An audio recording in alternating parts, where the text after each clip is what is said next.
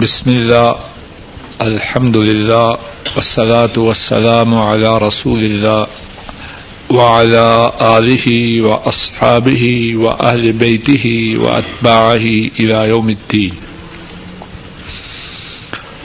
روى الإمام البخاري والإمام مسلم عن أبي بكرة رضي الله تعالى عنه، قال قال رسول الله صلى الله عليه وسلم، ألا أنبئكم بأكبر الكبائر ثلاثا؟ قالوا، بلى يا رسول الله صلى الله عليه وسلم. قال، الإشراك بالله وعقوق الوالدين، وكان متكئا فجلس وقال وشهادة الزور وقول الزور فما زال يكررها حتى قلنا ليته سكت امام بخاری اور امام مسلم رحمہم اللہ بیان فرماتے ہیں حضرت ابو بکرا رضی اللہ تعالی ان اس حدیث کے راوی ہیں رسول کریم صلی اللہ علیہ وسلم نے فرمایا،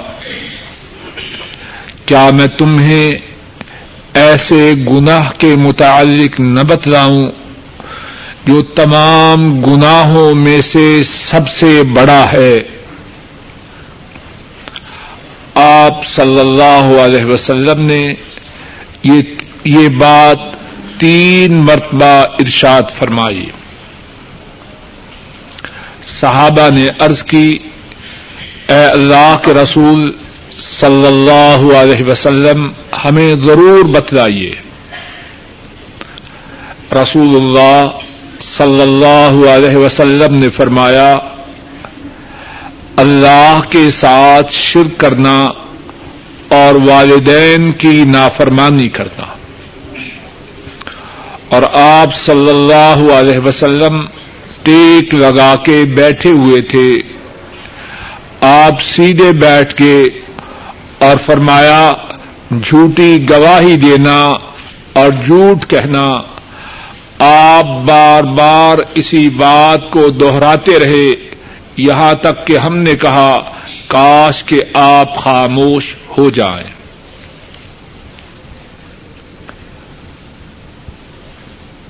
مختصر سے وقت میں اللہ کی توفیق میں، مختصر سے وقت میں اللہ کی توفیق سے ایک انتہائی اہم موضوع کے متعلق گفتگو کرنی ہے اور وہ موضوع ہے شرک۔ شرک وہ گناہ ہے جو تمام گناہوں میں سے سب سے بڑا گناہ ہے۔ کچھ گنا چھوٹے ہیں، کچھ گنا بڑے ہیں۔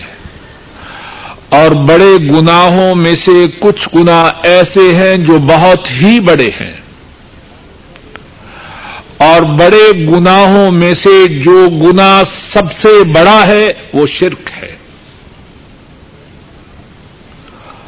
اور شرک کے متعلق جو بات کہنی ہے، اس کا پہلا حصہ یہ ہے کہ شرک کیا ہے۔ شرک کا معنی یہ ہے، اللہ کی ذات میں، اللہ کے ناموں میں، اللہ کی صفات میں، اللہ کے تصرفات میں، اللہ کے اختیارات میں اللہ کے کاموں میں اللہ کا کسی کو شریک بنانا۔ اللہ وحدہ لا شریک ہیں ان کا ان کے اسما میں، ان کی صفات میں، ان کے تصرفات میں، ان کے اختیارات میں، ان کے کاموں میں ان کا کوئی شریک نہیں۔ اور شرک کا معنی یہ ہے کہ اللہ کی ذات میں، اللہ کے ناموں میں، اللہ کی صفات میں، اللہ کے تصرفات میں، اللہ کی بندگی میں، اللہ کی عبادت میں، اللہ کی پرستش میں اللہ کا کسی کو شریک ٹھہرانا جو صفات اللہ کی ہیں اور اللہ کے ساتھ خاص ہیں وہ صفات کسی اور میں ماننا۔ عبادات جو اللہ کے لیے ہیں، وہ اللہ کے سوا کسی اور کے لیے ادا کرنا۔ سجدہ کس کے لیے ہے؟ اللہ کے لیے۔ رکو کس کے لیے ہے؟ اللہ کے لیے۔ دعا کس سے کرنی ہے؟ اللہ سے۔ ذبح کس کے لیے کرنا ہے؟ اللہ کے لیے۔ نظر کس کے لیے ماننی ہے؟ اللہ کے لیے۔ اب اللہ کے سوا کسی اور کے سامنے جھکنا، کسی اور کے سامنے روکو کرنا، کسی اور کے سامنے سجود کرنا، کسی اور سے دعا کرنا، کسی اور کے لیے ذبح کرنا، کسی اور کے لیے نظر ماننا، یہ سب باتیں شرک ہیں۔ بات کا دوسرا حصہ یہ ہے کہ شرک انتہائی بڑا گنا ہے۔ ابتدا میں جو حدیث پڑی ہے رسول اللہ صلی اللہ علیہ وسلم نے اپنے صحابہ سے تین مرتبہ ارشاد فرمایا، میں تمہیں ایسے گنا کے متعلق نہ بتلاؤں جو تمام گناہوں میں سے سب سے زیادہ بڑا ہے۔ اور پھر آپ نے کیا فرمایا؟ الشرا کو بلّہ اللہ کے ساتھ شرک کرنا، یہ تمام بڑے بڑے گناہوں میں سے سب سے بڑا گنا اور قرآن کریم میں بھی اللہ مالک الملک نے اس گناہ کے متعلق بہت کچھ فرمایا ہے۔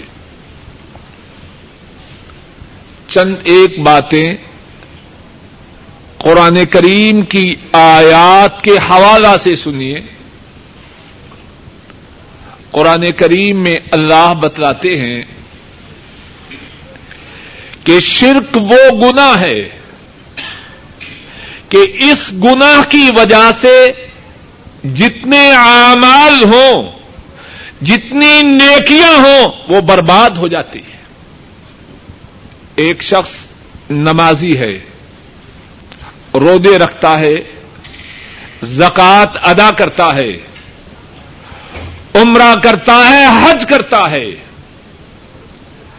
اگر وہ شرک کرے، یہ تو ہم کو بات معلوم ہو چکی کہ شرک تمام گناہوں میں سے بڑا گنا ہے۔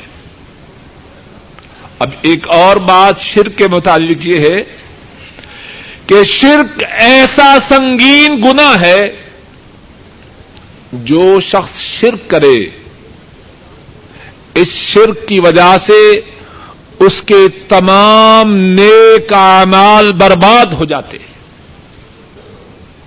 قرآن کریم میں اللہ ارشاد فرماتے ہیں ولاقد اوحی الذین من قبلک لئن اشرک ليحبطن عملك ولتكونن من الخاسرین فرمایا، البتہ تحقیق آپ کی طرف وہی کی گئی. کس کی طرف؟ رسول اللہ صلی اللہ علیہ وسلم کی طرف. بھائی، بات سمجھ میں آ رہی ہے کہ نہیں؟ بولیے۔ اور البتہ تحقیق وہی کی گئی آپ کی طرف. اور آپ سے پہلوں کی طرف۔ کیا وہی تھی؟ ان اشرک اگر اگر تو نے شرک کیا۔ لایا باتن عملک۔ البتہ تیرے عمل ضرور برباد ہو جائیں گے۔ ولا تکون من الخاسرین اور تو خسارا پانے والوں میں سے ہو جائے گا۔ اب اللہ کی ساری مخلوق میں سے حضرت آدم علیہ السلام سے لے کر قیامت تک جتنے انسان ہیں، بلکہ جتنے جن بھی ہیں، فرشتے بھی ہیں، ان تمام میں سے سب سے زیادہ نیک اعمال کس کے ہیں بولیے؟ کس کے ہیں؟ مدینے والے کے۔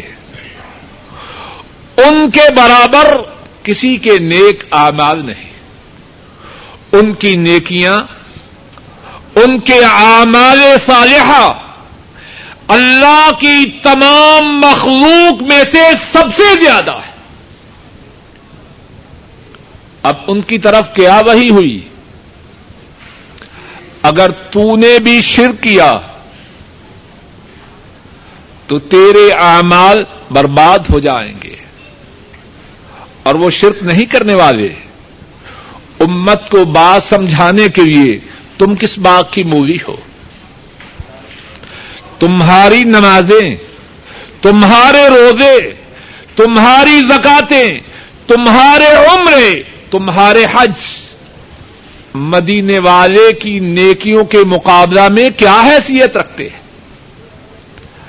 اگر وہ بھی شرک کریں، ان کے اعمال برباد ہو جائیں، تو شرک کرنے سے تمہارے اعمال باقی رہ جائیں گے؟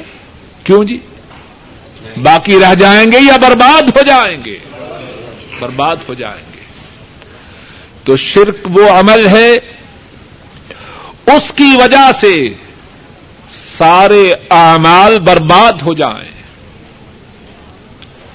اور شرک وہ عمل ہے، جو کوئی شرک کرے، وہ اللہ کے ہاں نجس ہے، ناپاک ہے، پلید ہے۔ قرآن کریم میں اللہ فرماتے ہیں، یا ایو الذین آمنو انما المشرکون نجس. فلا يقرب المسجد الحرام بعد عامهم هذا. اے ایمان والو، جو مشرق ہیں، وہ کیا ہیں؟ نجس ہیں. ناپاک ہیں، پلید ہیں. اس سال کے بعد وہ مسجد حرام کے قریب نہ پھٹکے۔ شرک کرنے کی وجہ سے انسان پلید ہو جاتا ہے، ناپاک ہو جاتا ہے، نجس ہو جاتا ہے۔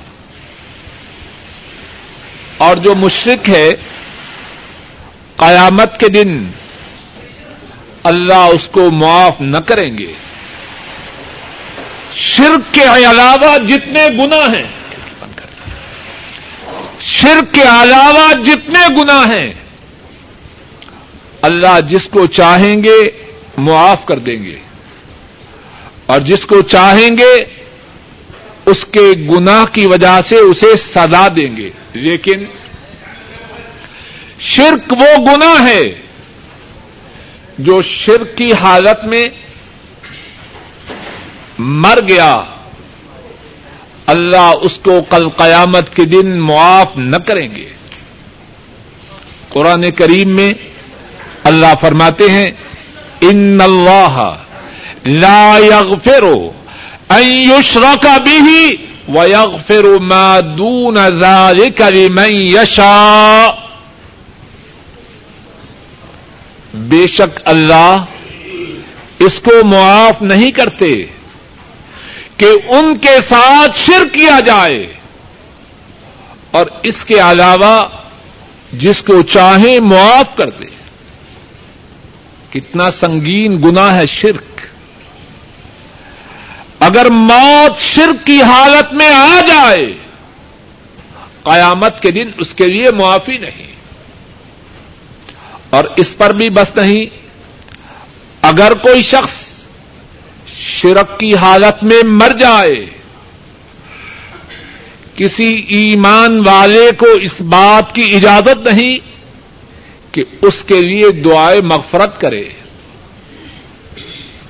حتیٰ کہ رسول اللہ صلی اللہ علیہ وسلم، جنہیں اللہ نے رحمت للعالمین بنایا، ان کو بھی اس بات کی اجازت نہیں اگر کوئی شرک کی حالت میں مر جائے کہ وہ اس کے لیے اللہ سے اس کے گناہوں کی معافی کا سوال کرے۔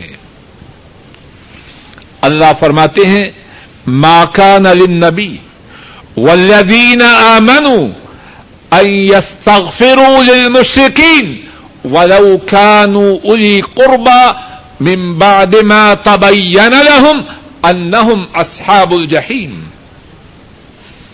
فرمایا، نبی کو اور ایماندار لوگوں کو یہ بات زیبا نہیں، ان کے لیے یہ بات مناسب نہیں کہ وہ مشرقوں کے لیے اللہ سے ان کے گناہوں کی معافی کا سوال کریں۔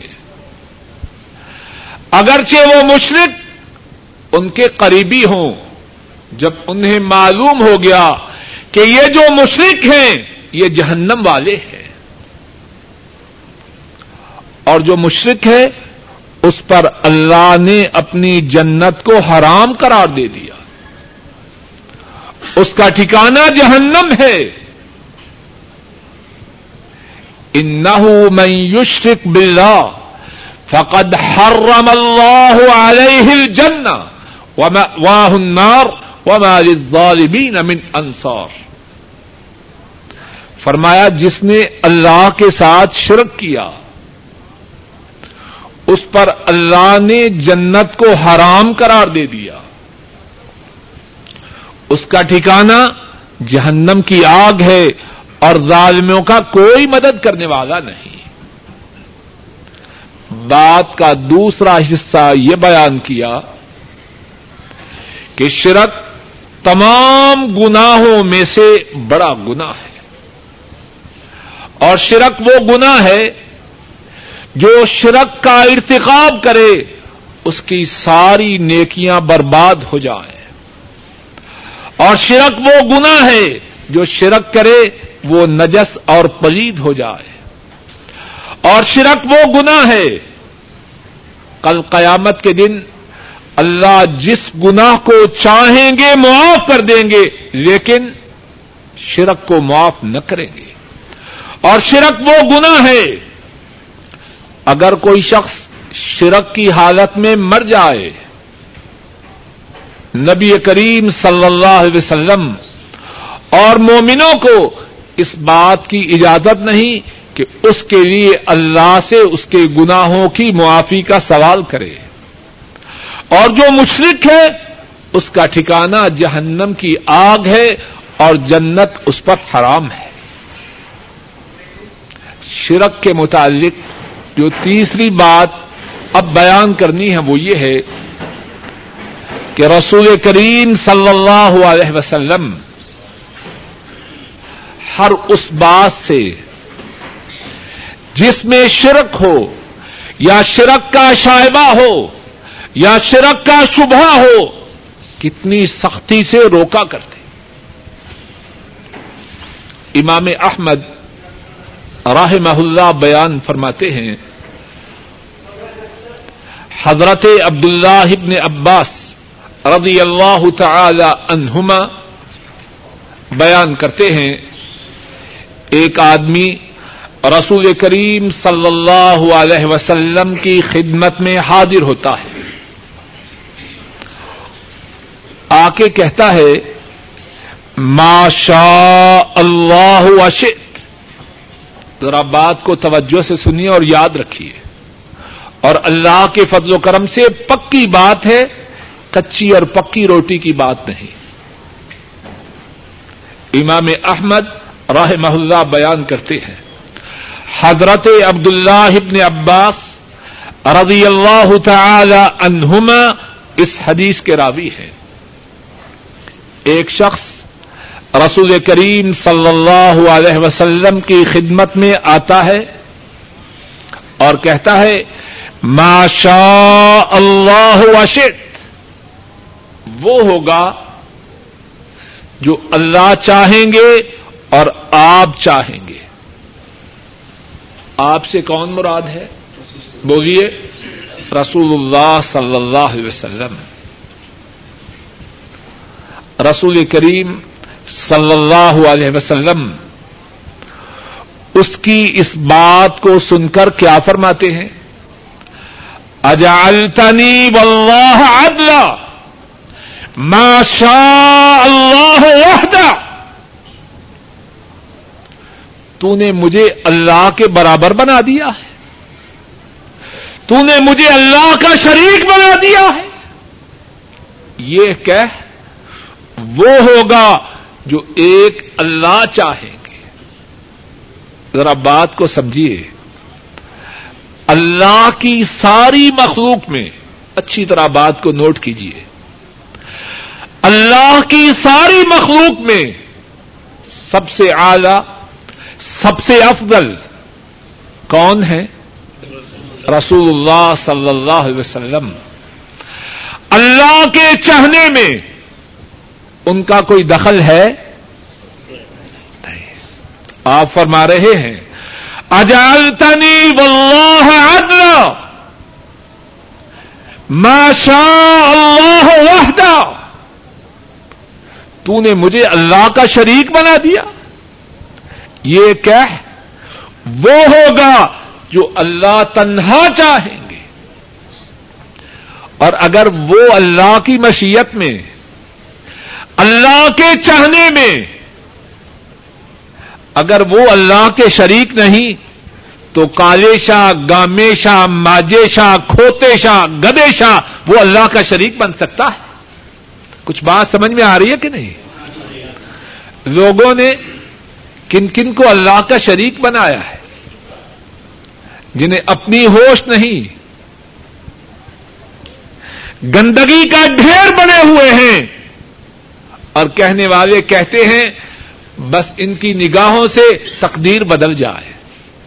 ایسی باتیں ہم سنتے ہیں کہ نہیں؟ اور وہ تو وہ رہے، ان کی بلی وہ اس طرح ہو تو اس طرح ہو جائے، اس طرح ہو تو اس طرح ہو جائے۔ لوگوں نے کتنی جھوٹی باتیں بنا رکھی ہے رب کعبہ کی قسم، اگر اللہ کی مشیت میں اللہ کے ارادوں میں اگر کسی کا دخل ہوتا تو وہ مدینے والے ہوتے جب ان کا بھی دخل نہیں تو اللہ کی کائنات میں سے کسی کا بھی اللہ کی مشیت میں کوئی دخل نہیں۔ کیا فرما رہے ہیں؟ پھر سنیے اور یاد رکھیے۔ اجالتنی واللہ عدلا۔ شاء اللہ وحدہ۔ تو نے مجھے اللہ کا شریک بنا دیا۔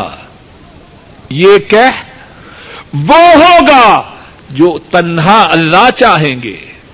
اللہ کی مشیت میں، اللہ کے ارادوں میں۔ اللہ کا کوئی شریک نہیں۔ اللہ کا کوئی ساجی نہیں۔ اللہ کا کوئی ہمسر نہیں۔ اللہ کا کوئی پارٹنر نہیں۔ ایک اور حدیث میں ہے، امام احمد رحمہ اللہ اس حدیث کو بیان کرتے ہیں۔ امیر المؤمنین عمر فاروق رضی اللہ تعالی عنہ وہ بیان کرتے ہیں، ایک غزبہ میں میں رسول کریم صلی اللہ علیہ وسلم کے ساتھ شریک تھا۔ راستے میں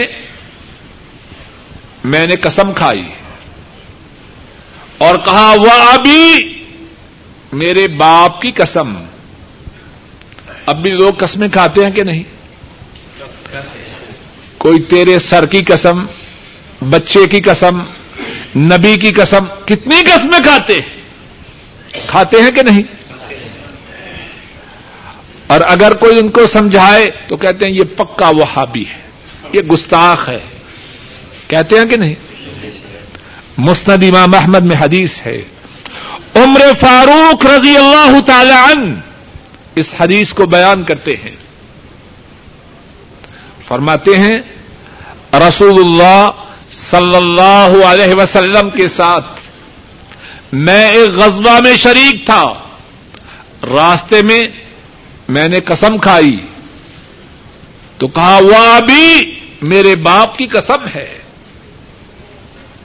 کسی نے پوچھے، کسی نے پیچھے سے مجھے ڈانٹا اور کہا، لا تحلفوا بآبائکم۔ اپنے باپوں کی قسم نہ کھاؤ۔ پیچھے مڑ کے دیکھا تو کون ہے رحمت دو عالم۔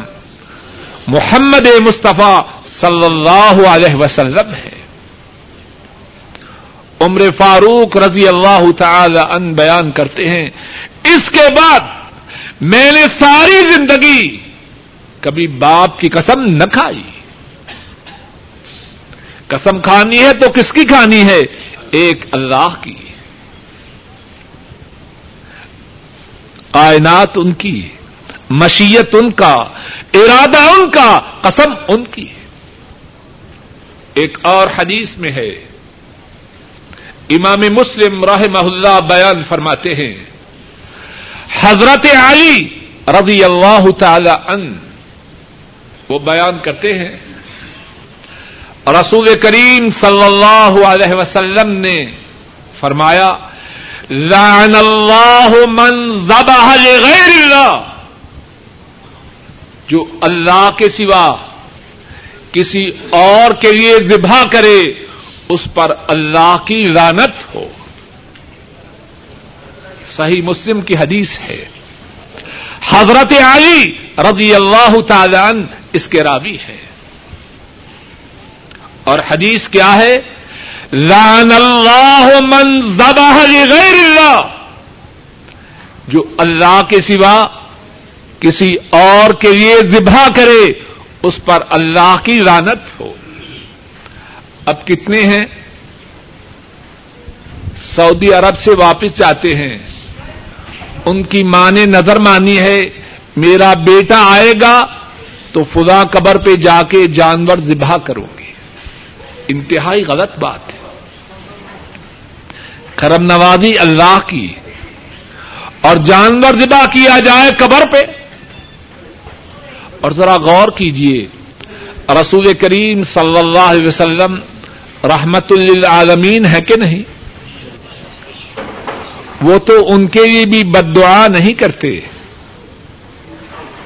جو ان کے، ان کو زخمی کرتے ہیں، لیکن جو اللہ کے سوا کسی اور کے لیے ذبح کرے، اس پر لانت بیچ رہے۔ اور رسول کریم صلی اللہ علیہ وسلم کی حیات مبارکہ میں اس بارے میں کتنی باتیں بات کا چوتھا اور آخری حصہ بیان کر کے اپنی بات کو بند کرتا ہوں۔ وہ یہ ہے، شاید ساتھیوں کے دل و دماغ میں یہ خیال آئے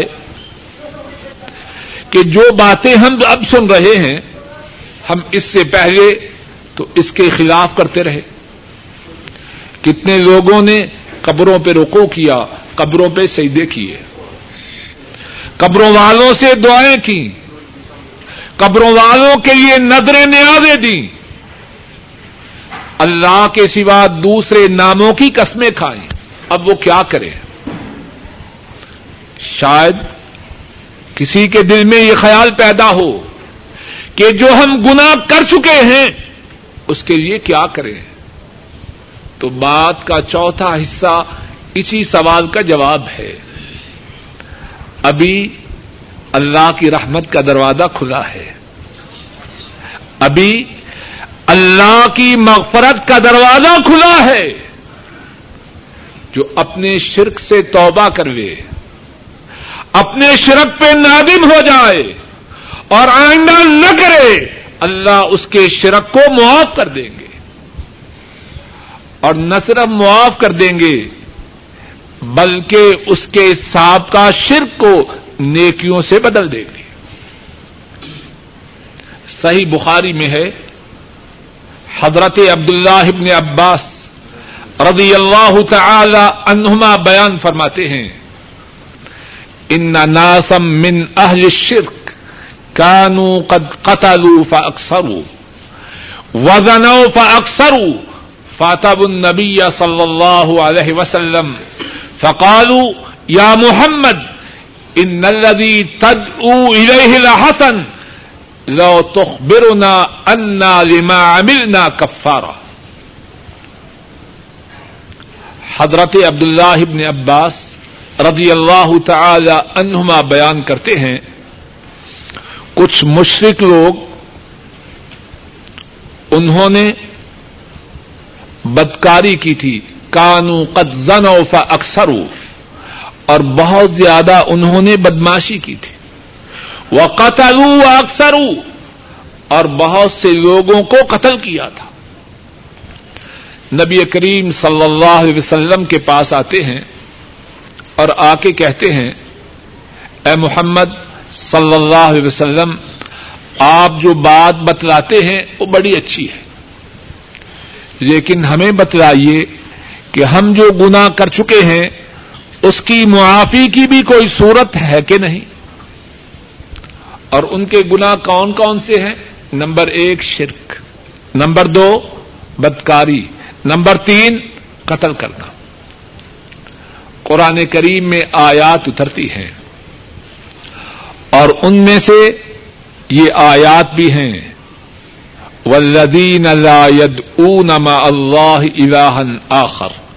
ولا يقتلون النفس التي حرم الله الا بالحق ولا يسنون ومن يفعل ذلك يلقى اثاما يضاعف له العذاب يوم القيامه ويخلد فيه مهانا۔ فرمایا وہ لوگ جو اللہ کے سوا کسی اور کو نہیں پکارتے. والذین لا يدعون مع اللہ الہا آخر. اور وہ ولا يقتلون النفس التي حرم الله الا بالحق. اور کسی جان کو ناحق قتل نہیں کرتے. ولا یزنون اور بدکاری نہیں کرتے. فرمایا، ومن یف الزال کا یل کا اسامہ جو کوئی یہ تینوں گناہ کرے گا، وہ جہنم میں، اسام وادی میں ڈالا جائے گا۔ یوزاف له العذاب یوم القیامہ۔ اس کے لیے قیامت کو عذاب بڑھایا جائے گا۔ ویخلد فی مہانا اور وہ جہنم کی آگ میں زلیل و رسوا ہو کر رہے گا۔ اب اس کے بعد کیا فرمایا؟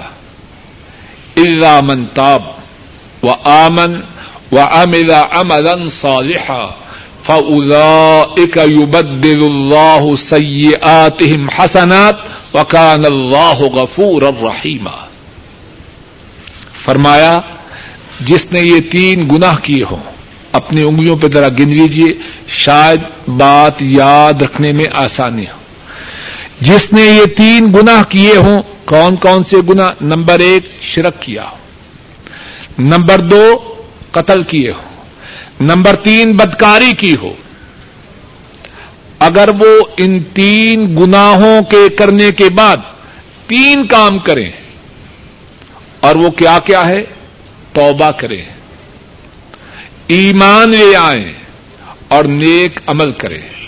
تین گنا پھر اس کے بعد تین کام کریں توبہ کریں، ایمان لے آئیں اور اچھے عمل کریں۔ ان کے لیے کیا ہے؟ فلا اکبد اللہ سیات حسنات۔ اللہ ان کے گناہوں کو، اللہ ان کی برائیوں کو نیکیوں سے بدل دیں گے صرف یہی نہیں کہ برائیوں کو معاف کر دیں گے، بلکہ برائیوں کو نیکیوں سے بدل دیں گے۔ اور اللہ معاف کرنے والے مہربان ہیں۔ تو بات کا آخری حصہ یہ ہے کہ اگر کسی نے آج سے پہلے شرک کیا ہے، تو اللہ کی رحمت کا دروازہ کھلا ہے۔ اللہ کی مغفرت کا دروازہ کھلا ہے۔ جو اپنے شرک سے توبہ کر لے نہ صرف اللہ اس کے شرک کو معاف کر دیتے ہیں بلکہ سانپ کا شرک کے بدلہ میں توبہ کے بعد اسے نیکیاں عطا فرماتے ہیں۔ اللہ مالک الملک اپنے فضل و کرم سے کہنے والے اور سننے والوں کے تمام گناہوں کو معاف کرے۔ ہماری چھوٹی موٹی نیکیوں کو قبول فرمائے۔ آئندہ گناہوں سے محفوظ رکھے۔ نیکیاں کرنے کی توفیق عطا فرمائے۔ ہمیں ساری زندگی شرک سے محفوظ رکھے۔ اور اگر ہم نے زندگی کے کسی وقت، کسی موڑ، کسی مرحلہ پر شرک کیا ہو، تو اپنے خصوصی فضل و کرم سے ہمارے اس گناہ کو اور باقی تمام گناہوں کو معاف کر دے۔ وآخر دعوانا ان الحمد للہ رب العالمین۔ وصلی اللہ تعالی على خیر خلقه وعلى آله وأصحابه وأهل بيته وأتباعه إلى يوم الدين آمين يا رب روى الإمام البخاري عن عبد الله بن عمر رضي الله تعالى عنهما قال قال رسول الله صلى الله عليه وسلم بني الإسلام على خمس شهادة الله إله إلا الله وأن محمد رسول الله صلى الله عليه وسلم وإقام الصلاة وإيتاء الزكاة وحج البيت وصوم رمضان أو كما قال صلى الله عليه وسلم حضرت امام بخاری راہ محلہ بیان فرماتے ہیں حضرت عبداللہ ابن عمر رضی اللہ تعالی عنہما اس حدیث کو روایت کرتے ہیں۔ اور رسول کریم صلی اللہ علیہ وسلم نے ارشاد فرمایا، اسلام کی بنیاد پانچ باتوں پر ہے۔ اسلام کی بنیاد پانچ باتوں پر ہے۔ پہلی بات یہ ہے، اس بات کی گواہی دینا، اللہ کے سوا کوئی عبادت کے لائق نہیں۔ اور محمد صلی اللہ علیہ وسلم اللہ کے رسول ہیں۔ دوسری بات، نماز کو قائم کرنا۔ تیسری بات، زکوٰۃ کو ادا کرنا۔ چوتھی بات بیت اللہ کا حج کرنا اور پانچویں بات رمضان کے روزے رکھنا۔ ہم سب اللہ کے فضل و کرم سے مسلمان ہیں، اپنی نسبت اسلام کی طرف کرتے ہیں۔ اور اسلام اس کے پانچ ارکان ہیں، اس کی پانچ بنیادیں ہیں، اس کے پانچ اصول ہیں۔ اور اسلام کی پانچ بنیادوں میں سے جو پہلی بنیاد ہے، جو پہلا اصول ہے، اس کے دو حصے ہیں۔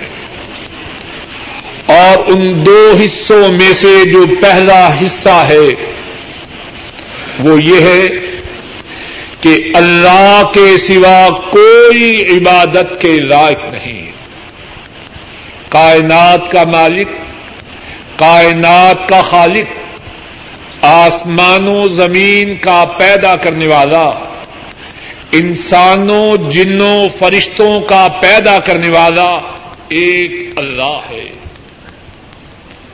اللہ کی صفات میں اللہ کے اسما میں، اللہ کی عبادت میں، اللہ کا کوئی شریک نہیں، اللہ کا کوئی ساجی نہیں، اللہ کا کوئی ہمسر نہیں، اللہ کا کوئی ساتھی نہیں، اللہ کا کوئی پارٹنر نہیں۔ اللہ مالک الملک وحدہ لا شریک ہے۔ اپنے اختیارات میں اپنی اتھارٹی میں، اپنے تصرفات میں، اپنے کاموں میں اللہ کا کوئی بھی شریک نہیں۔ اور اللہ وہ ہیں، اگر وہ کسی کی مدد کرنا چاہیں، دنیا کی کوئی طاقت جس کی اللہ مدد کرے، اس کو رسوا نہیں کر سکتے اور جس کو اللہ رسوا کرے جس کو اللہ ذلیل کرے دنیا کی کوئی طاقت اس کو عزت نہیں دے سکتی۔ قرآن کریم میں اللہ مالک الملک فرماتے ہیں سرکم اللہ فلا غالب لکم و کم فمن الذي ينصركم من بعده وعلى الله فليتوكل المؤمنون. فرمایا، اگر اللہ تمہاری مدد کرے، بات سمجھ آ رہی ہے کہ نہیں؟ اگر اللہ تمہاری مدد کرے ينصركم اللہ فلا يخذلكم اگر اللہ تمہاری مدد کرے تو دنیا کی کوئی طاقت تمہیں ذلیل نہیں کر سکتی۔ وَإِن اللہ فَمَن يَنصُرُكُم مِّن بَعْدِهِ۔ اور اگر اللہ تمہیں ذلیل کرے، دنیا میں کون ہے جو تمہاری مدد کر سکے؟ ابھی دعائے قنوت جو ہم نے سنی اور پڑھی ہے، اس میں رسول کریم صلی اللہ علیہ وسلم نے اپنے نواسے کو کیا سکھلایا؟ انہو لا یزل من والیت ولا یعز من آدیت۔ اے اللہ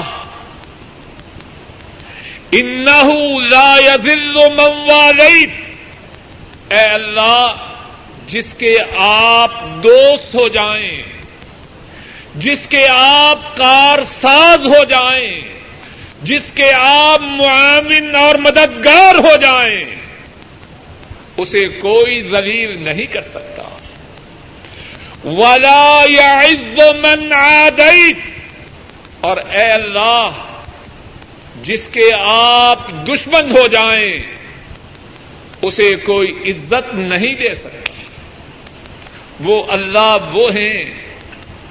سب کچھ انہی کے قبضہ قدرت میں ہیں۔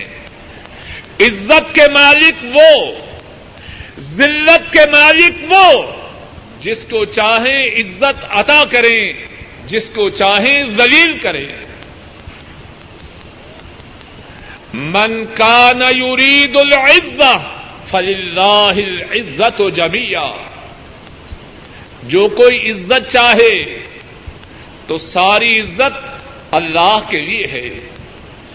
ومن يهن اللہ فما له من مکرم ان اللہ يفعل ما يشاء۔ اور جس کو اللہ رسوا کریں، جس کو اللہ ذلیل کریں اسے کوئی عزت نہیں دے سکتا۔ ان اللہ یفعل ما یشاء۔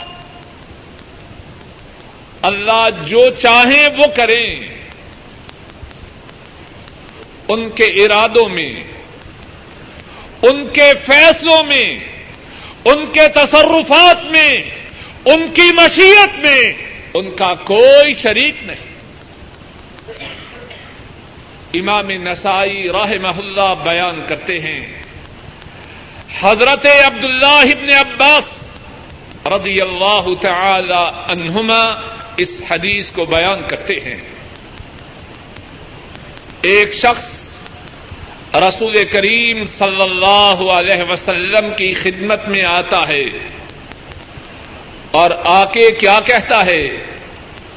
ماشا اللہ واشت اے اللہ کے رسول صلی اللہ علیہ وسلم، وہ ہوگا جو اللہ چاہیں گے اور آپ چاہیں گے۔ کچھ بات سمجھ میں آ رہی ہے کہ نہیں؟ وہ شخص کیا کہتا ہے؟ وہ ہوگا جو اللہ چاہیں گے اور کون چاہیں گے؟ محمد صلی اللہ علیہ وسلم چاہیں گے۔ اور محمد کون ہیں؟ جانتے ہیں؟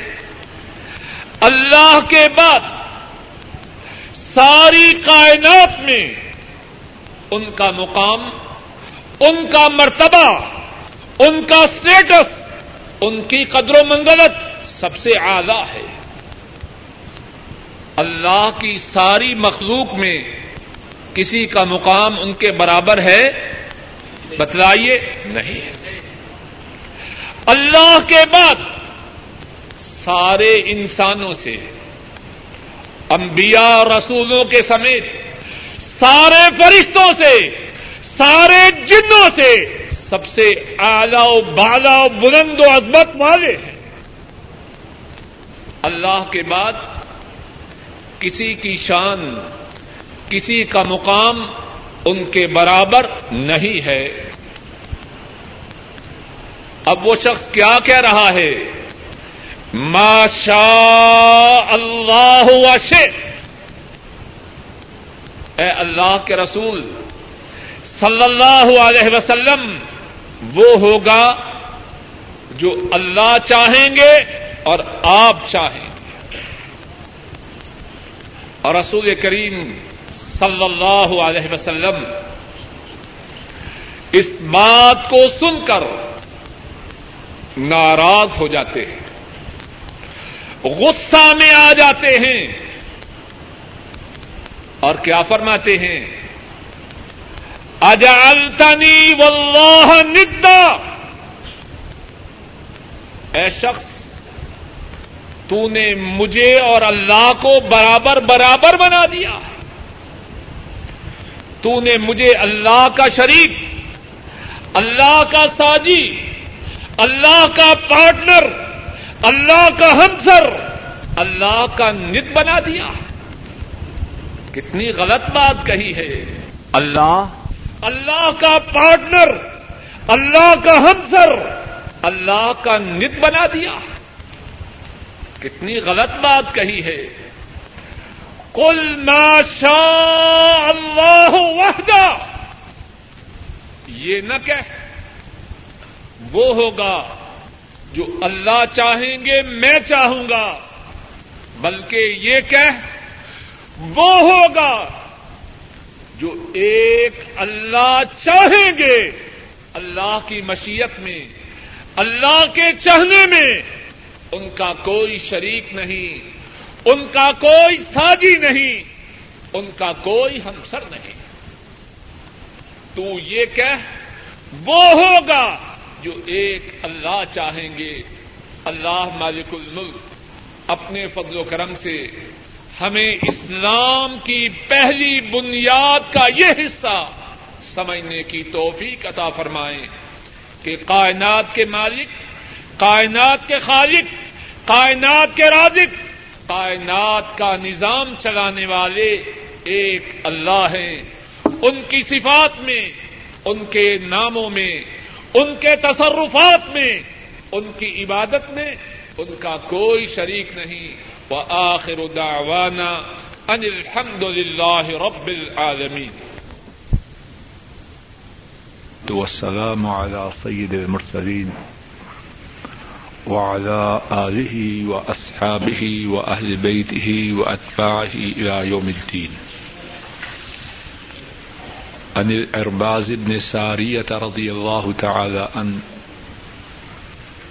قال سمعت رسول الله صلى الله عليه وسلم يقول لقد جئتكم بها بيضاء نقية لقد جئتكم بها بيضاء نقية، ليلها كنهارها، لا يذيغ عنها إلا هالك، أو كما قال صلى الله عليه وسلم. حضرت ارباز بن ساریہ رضی اللہ تعالی ان وہ بیان فرماتے ہیں کہ میں نے رسول اللہ صلی اللہ علیہ وسلم کو فرماتے ہوئے سنا کہ میں تمہارے پاس روشن چمکدار دین لے کے آیا میں تمہارے پاس روشن چمکدار دین لے کے آیا ہوں۔ اور وہ دین اتنا واضح ہے، اتنا کلیئر ہے، اتنا صاف ہے کہ اس دین کی راتیں دن کی طرح روشن ہے اب اس دین سے وہی پھرے گا جو تباہ و برباد ہونے والا ہے۔ اللہ رب العالمین ان کا ہم پر احسان ہے، ہم پر کرم نوازی ہے، ہم پر مہربانی ہے کہ انہوں نے ہماری اصلاح کے لیے، ہماری ہدایت کے لیے، ہماری رہنمائی کے لیے حضرت محمد صلی اللہ علیہ وسلم کو رسول اور نبی بنا کر بھیجے۔ اور نبی کریم صلی اللہ علیہ وسلم نے اللہ کے اس دین کو جو ان تک پہنچا، وہ سارے کا سارا اپنی امت کو پہنچا دیا۔ اللہ نے ان کو جس جس بات کا حکم دیا، وہ باتیں امت کو بتلا دی۔ اور اللہ نے جن جن باتوں سے روکا، وہ باتیں بھی امت کو بتلا دی اور ان کو فرما دیا کہ ان باتوں سے دور رہو۔ ایک حدیث میں ہے، حضرت مطلب رضی اللہ تعالی ان بیان کرتے ہیں۔ رسول کریم صلی اللہ علیہ وسلم ارشاد فرماتے ہیں ما ترکت من شيء مما امر اللہ به الا امرتكم به وما ترکت شيئا مما نهاكم الله ان الا نهيتكم ان او كما قال صلی اللہ علیہ وسلم رسول اللہ صلی اللہ علیہ وسلم نے فرمایا اللہ نے جس جس بات کا حکم دیا، میں نے وہ ساری کی ساری باتیں تمہیں بتلا دی ہیں۔ تمہیں ان باتوں کا حکم دے دیا ہے، ان میں سے کسی بات کو بتلائے بغیر چھوڑا نہیں۔ ان میں سے کسی بات کو چھپایا نہیں۔ اور اللہ نے جس جس بات سے روکا، میں نے بھی ان تمام باتوں سے تمہیں روک دیا ہے۔ کسی بات کو تمہیں بتلائے بغیر چھوڑا نہیں۔ اللہ کا جو دین مدینے والے پر نازل ہوا، مدینے والے نے وہ دین پورے کا پورا، مکمل، کامل امت تک پہنچا دیا۔ اور ہر وہ بات جو امت کو جنت کے قریب کرنے والی تھی، اس بات کا حکم دے دیا۔ اور ہر وہ بات جو دو سے قریب کرنے والی تھی، اس بات سے روک دیا، اس بات سے منع کر دیا۔ جنت کے قریب کرنے والی باتیں ان کا حکم دیا۔ دو کے قریب کرنے والی باتیں ان سے منع کر دیا۔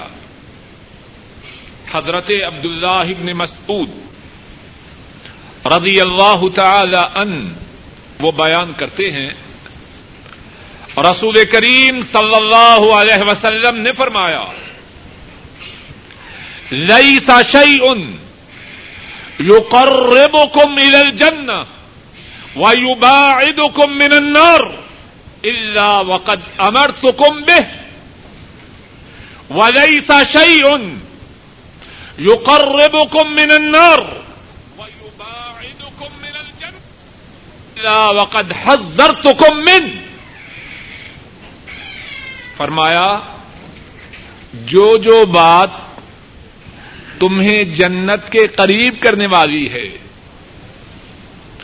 اور دوزخ سے دور کرنے والی ہے میں نے ان باتوں کا تمہیں حکم دے دیا ہے اور جو بات تمہیں جہنم کے قریب کرنے والی ہے اور جنت سے دور کرنے والی ہے، میں نے اس بات سے تمہیں منع کر دیا ہے، تمہیں روک دیا ہے۔ تو بات یہ ہے، اللہ مالک الملک نے رسول کریم صلی اللہ علیہ وسلم پر جو دین نازل کیا، رسول اللہ صلی اللہ علیہ وسلم نے وہ دین پورے کا پورا اپنی امت کو پہنچا دیا۔ اور دین میں کوئی الجھاؤ کوئی خفیہ بات نہ چھوڑی۔ اور دین کو اپنی امت کے لیے روشن، چمکدار، واضح حالت میں چھوڑا۔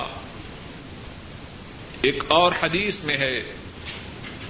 امام ابن ماجہ رحمہ اللہ بیان فرماتے ہیں۔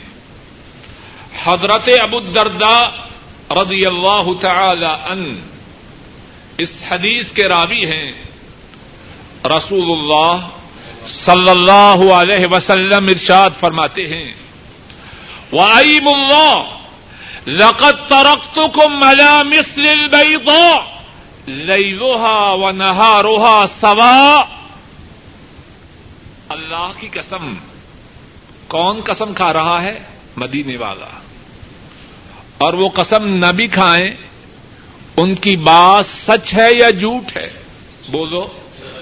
ان کی بات سچ ہے۔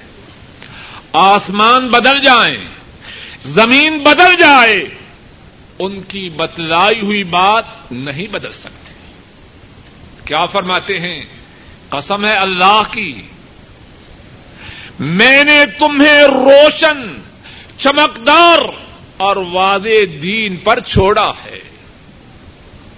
لوہا و نہاروہ